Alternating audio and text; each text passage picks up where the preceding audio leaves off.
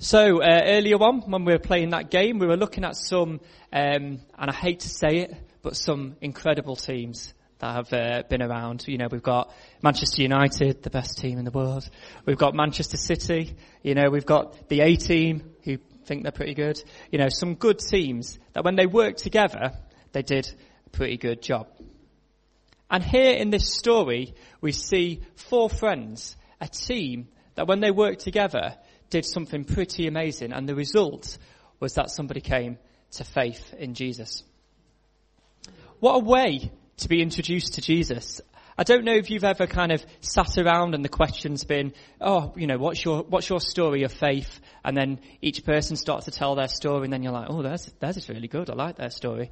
Imagine somebody starting by going, well, once upon a time, I was lowered by some of my friends in front of Jesus. Uh, they made an opening in the roof and I was lowered down towards Jesus. You'd be like, ooh, that's a little bit of a different one. Quite the story. Just to start, I thought I would share uh, a little bit about my story of faith because I believe that some of the aspects of um, of, of my testimony um, links in quite well with hopefully what we're going to look at today. So apologies if you've heard it before. I know I've shared it uh, quite when I kind of started a number of years ago. Um, but for those of you that don't know, here it is again. And for those of you that, that do know, you can go, yes, that is correct. You are telling it correctly. There we go. Um, so uh, I haven't always believed in God. Um, up until the age of kind of like 16, 17, um, I just wasn't really that interested. Like I, I didn't like I just wasn't really that bothered. There was, uh, you know, I was, uh, I wasn't religious. I used to go to church, but it wasn't really anything that really made me think really too much about it. But when I was about uh, 16, 17, um, I was invited to a local uh, church youth club uh, by a girl called Sarah. Um, and being a 16, 17 year old, I quite fancied Sarah quite a bit. Um, yeah. Um, and so when she asked me, would you like to spend some, you know, would you like to go to the youth club? I thought, yes, yes, any opportunity to spend more extended time with Sarah, I took it. So, yeah, local youth club probably isn't the best place for a date, but uh, I took whatever I got at that time. Um, so I went along, I went along to this youth club, and I wasn't really expecting much, but I was completely amazed uh, by kind of what I experienced there. You know, I met people at that club that absolutely had something that I didn't have. Absolutely had something. They, I met people that cared about me. I, I met people who loved me. I, loved, I met people that wanted to get to know me. I met people that accepted me and wanted to spend time with me, and I couldn't actually quite believe it. And then the more time that I spent with those people, the more they seemed to want to still spend time with me, which again made me quite surprised. And as I started going along and I was quite intrigued and quite interested, I started to build up a kind of like a group of friends who I realized would do absolutely anything for me, anything to show me how much God loved me. They would like sacrifice their time. They would listen when I had questions. There was one time when I stayed up till about, I don't know, one or two o'clock in the morning just asking questions about faith. And these friends would be there willing to, willing to talk to me or, or text me or send me messages or emails or whatever. You know, these friends, these people were desperate for me to know Jesus. Um, and there was one time as well when um, somebody actually sacrificed their money so that I could go to a conference. Um, and it was kind of there that I really started to really explore my faith. And I just look at it and I go, man, these people, they, were, they really wanted me to know Jesus. They really cared about me so much. They really wanted me to experience who this Jesus was. And it's because of these friends, and it's because of me being able to experience the love of Jesus that I became a Christian at about 18 years old. And it wasn't like a, a miraculous kind of, there we go, you know, road to Damascus experience where I suddenly realized, but it grew over time. And I realized that there were people in my life that have been praying for me for a long time, that have been loving me, that have been desperate for me um, to experience this love of Jesus. And one of the joys of being involved in youth ministry is that you get to hear these stories um, you know, many times through different people's uh, lives and different stories, through baptisms and stuff, um, of people coming to know Jesus. And I would say that in almost all of these stories, there's been an element in the testimony of, I had this person that helped me through a situation. You know, I had this person that prayed for me and loved me through this situation. You know, it's amazing how many relationships can bring us towards Jesus. Um, I recently had the opportunity to go to Old Trafford. I don't know if you know, but I'm a United fan. Um, and uh, uh, when I was younger, sorry, would I be able to put the? Um, hang on, that'd be great. Uh, when I was younger, when I was much younger, when I used to go to Old Trafford, I used to, um, with with my dad, I used to go quite early to the game. And if you got there quite early, you used to be able to kind of stand outside one of the gates. And as all the football players and ex and celebrities and ex football players came in, you'd be able to see them coming in. And sometimes there'd be a bit of a crowd, and sometimes there'd be um, there wouldn't be too many people there. But there was this one time, not too long ago, when I was uh, with my dad, and for old time's sake, I said, "Go on, Dad, let's see who we can see coming into the into the stadium." So we started to walk off towards uh, where the where the gate is, where they all come in, and it was absolutely packed. And there was nowhere to move, and I, I was trying to get to the front so I could get like a picture or whatever of whoever was coming in. I just couldn't. And then I started to hear people whispering and saying, "It's Eric Cantona. It's Eric Cantona."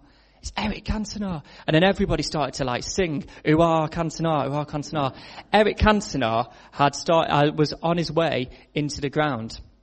Now if you don't know who Eric Cantona is, he was probably one of Man United's best uh, ever players. And for me, growing up, he was my hero. I always used to, when I was younger, I'd, uh, I'd put my um, uh, collar up and everyone used to be like, oh, is that because Eric Cantona does that? And I'm like, no, it's because the sun will get my neck if I, uh, I'll get sunburned. But everyone used, so I used to go, yeah, yeah, it's because Cantona does it. So anyway, um, so he was my favourite player growing up, and uh, and the place was absolutely packed. There was no chance I'd be able to get anywhere near him for an autograph or a photo or whatever. Even if I tried, there's absolutely no chance I'd be able to get there.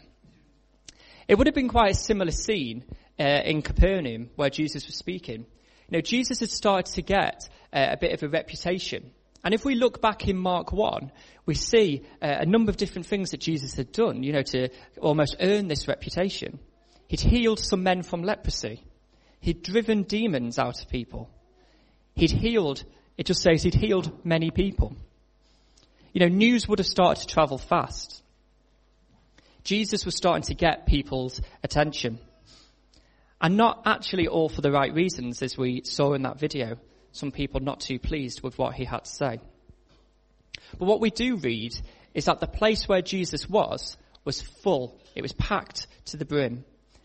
People were there trying to get a glimpse of this Jesus to see what it was all about.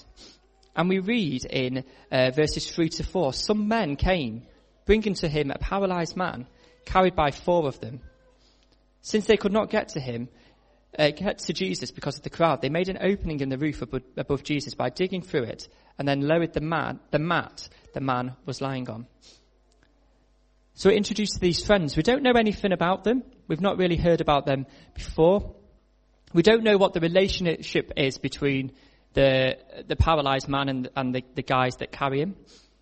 We don't really know whether they have a relationship with Jesus, but we do know they must have at least heard about Jesus or had some type of faith uh, that Jesus could make a difference. So much so that they go to Capernaum to meet Jesus face to face. They found that there were so many people inside and so many outside they could not break through to Jesus. You know, at this point, maybe some people would go, like, like I did with, you know, with, with Cantona, no chance am I going to get anywhere near him, walk off. You know, maybe at this point, maybe they go, no, we're not going, we're not going to get into Jesus. Maybe next time, okay? Maybe we'll come back tomorrow and maybe then we might be able to get this friend to Jesus. But they come up with a, a different idea to get their friend to Jesus. They went to extreme lengths. They went to the roof. Now, houses in Jesus' time would have looked, oh, there we go, there's cancer now. There we go.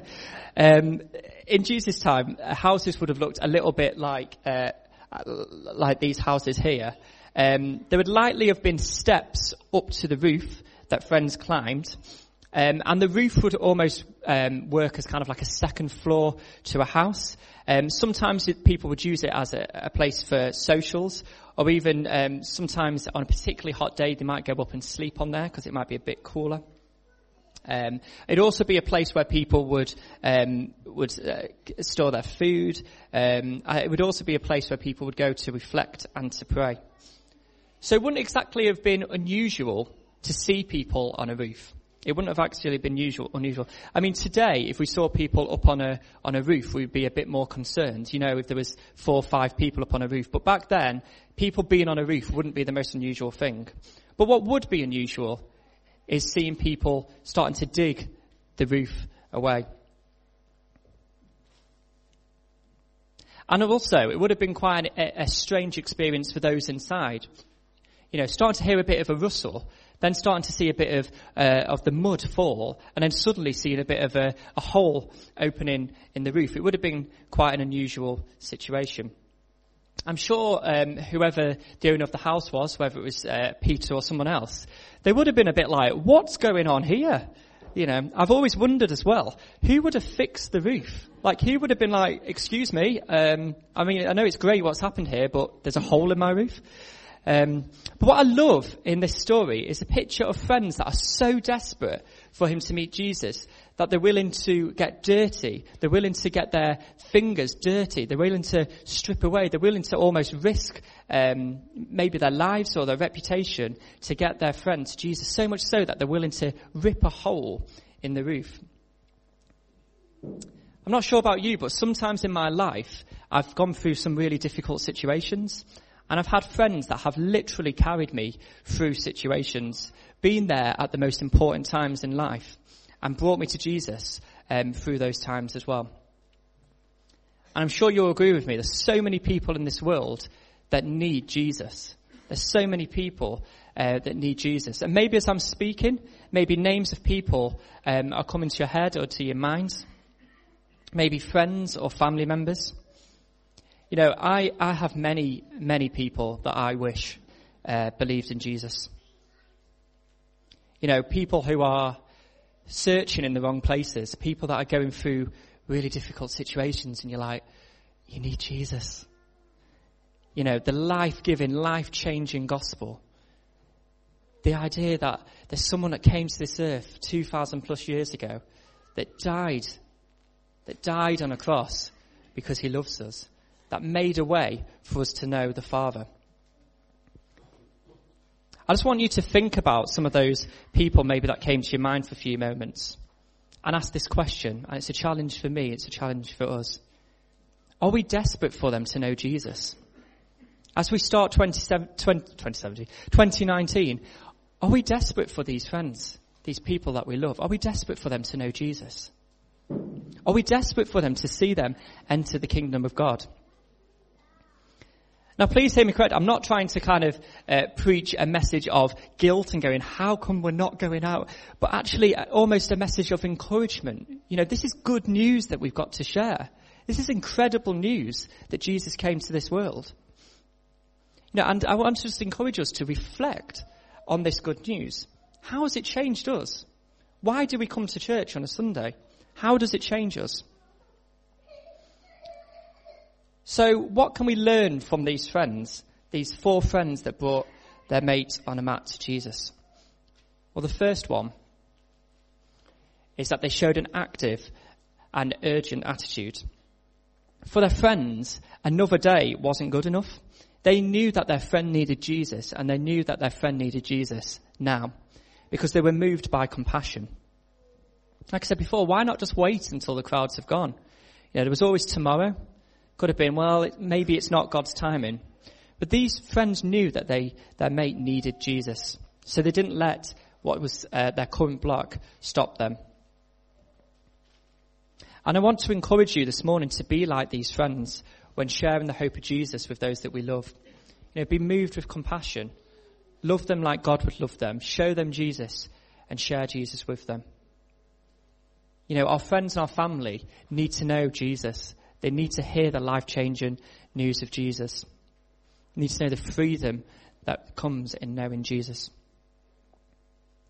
Secondly, uh, they kept going when things were difficult. Some may have given up hope. Some, some may have um, just said, you know, it's not going to happen this time. But these friends found another way when the difficulties came their way. If you're anything like me, and probably when I was saying before, think of these friends, you might be thinking, yeah, Darren, but I've, I've, you know, I've tried. I've tried for 20, 30 years to, um, to tell them about Jesus. You know, maybe you've invited them to church and it didn't go well, or you have invited them to church, came once and they never came again, or whatever. Um, I just want to encourage you, like these friends, they, they didn't give up, did they? They kept going. And I, I, believe we can learn a lot as we go into 2019 from these friends, uh, this, their friends' attitude. I just want to encourage you, is it, as we come into a new year, is it time to give it another go uh, with, with these people? And just as a word of encouragement, I want to tell you about um, a young person that I used to work with. And I used to regularly talk to this person about Jesus. I used to regularly um, as you know, when I do youth clubs and stuff, I'll do God spots and I'll answer questions that people might have. And this person I thought had absolutely no chance. I'll be honest, I, I, I gave up on them. Uh, I thought they had absolutely no chance of coming to know Jesus. They just seemed so far away from him, it seemed almost impossible. And there was this one time where um, we were given little, little Bibles to hand out, so I gave him one of my Bibles. And uh, the next week he said, "Oh, I've got my Bible. It's stored at home." I was like, "Oh, great. Whereabouts?" He said, "I put it in the freezer." I was like, "Oh, okay. Thanks." um, anyway, that's that's going back about six years. Uh, a few months ago, I got a message on Facebook saying that he'd become a Christian. You know, he'd been thinking about it over the years, and all he needed was one gentle nudge. I don't even know who it was, but some, he moved away. He moved to, I think it was somewhere in North Wales and somebody else talked to him about Jesus, and the dots started to join uh, in his life. And he thought maybe there's something in it. So he ended up looking into it, and he met Jesus. You know, just an encouragement for us, we really have no idea what God is doing in someone's heart. Someone may appear to be really far away from God, but maybe what they need is just that, you know, that little gentle nudge, that you might be that dot that joins them with another dot. You know, could it be that actually um, just a, an invite for a coffee or another invite to s- something at church or friends and neighbours or, or something else that we have on? You know, maybe it's just actually closer than sometimes we might think. Thirdly, um, thirdly, teamwork makes the dream work. We heard earlier on, and as John Hall was talking earlier about the importance of team, one thing I love about this passage is how the friends work together. You know, it would have been a lot harder if one person said, I've got an idea. I'm going to try and carry this guy and lower him through the roof. He wouldn't have been able to do it on his own, or it would have been very difficult for him to do it on his own. There's a beautiful picture in this situation of community and doing things together. And I strongly believe one of the reasons that we should be meeting together at church um, and being a community of believers is to is to cheer each other on.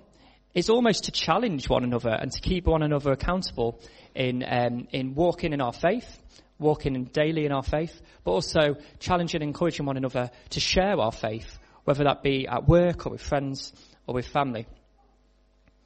And I believe one of the best ways that we can do this is in, is in a small group or in a, in a house group. Uh, I just want to encourage you, if you're not a part of a house group or a small group, it's a fantastic way to be able to have people that have just got your back. You know, uh, with, our, with the group that I'm in, one thing that I love, we have a little WhatsApp group and whenever anyone has any prayer requests or kind of wants to just encourage one another, it's just there. You know, I'm meeting up with so and so, will you pray for this situation? You know, you know you've got your back straight away. Can I encourage you, if you're not in a small group, uh, to get involved in a small group? Um, speak to Will Johnston, if he's, he is here. Speak to Will, or speak to Scott uh, to get involved in that.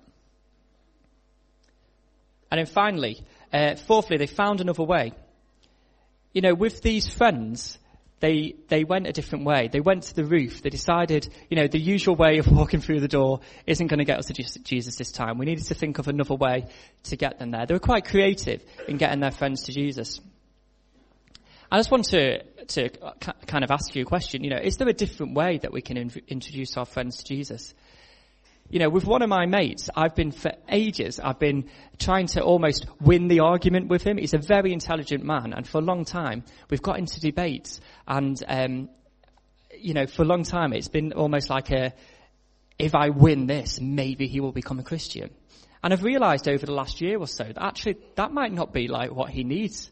Actually what he needs is just a friend. What he needs is just somebody beside him. You know, he's going through a really, um, mentally a, a difficult situation for a number of years. And actually what he needs is just a friend. So what I've done is I've started beating him at squash.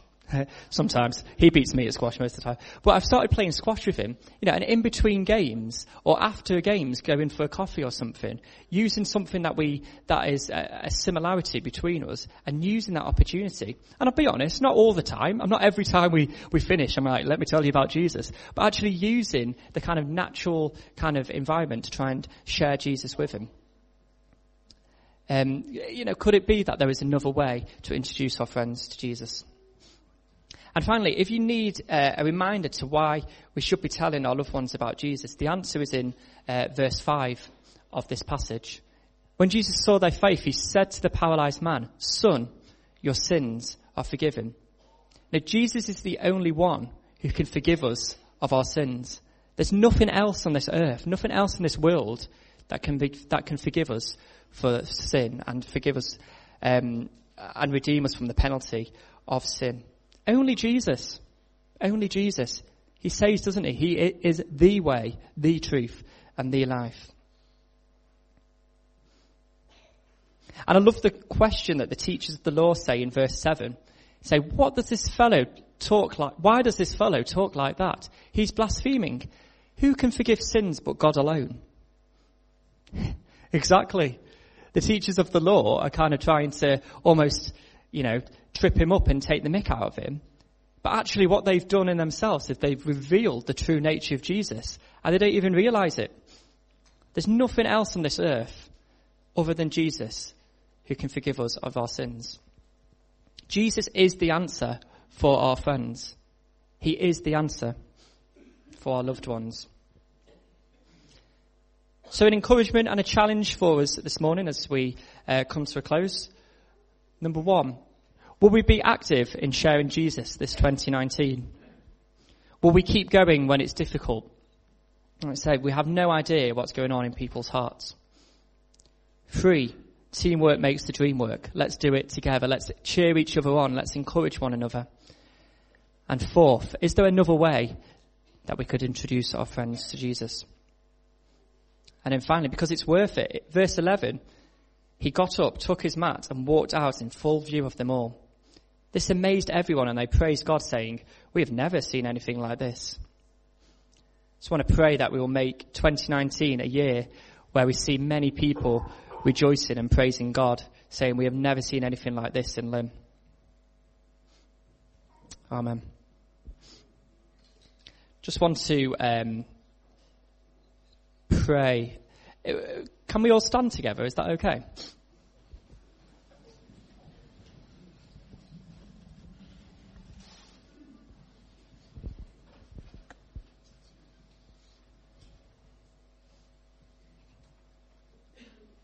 Fab.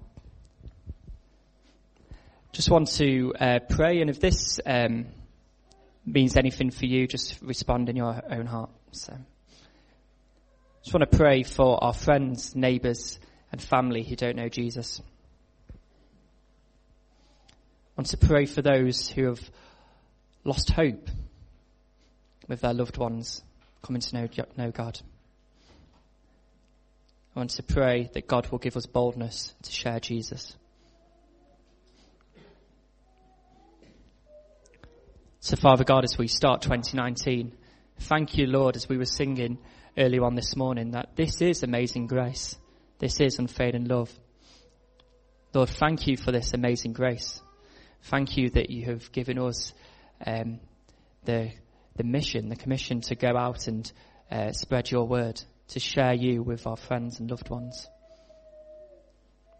And Lord, I just want to pray for all those that we're thinking of, Lord, all those that don't know Jesus. Pray, Lord, that this year we will come to know, for many of them to know you. And for those that maybe have tried and have lost hope, Lord, I just pray that you will just, um, yeah, just give them a real freshness, Lord, a real desire, a real eagerness to share you again with these friends and family.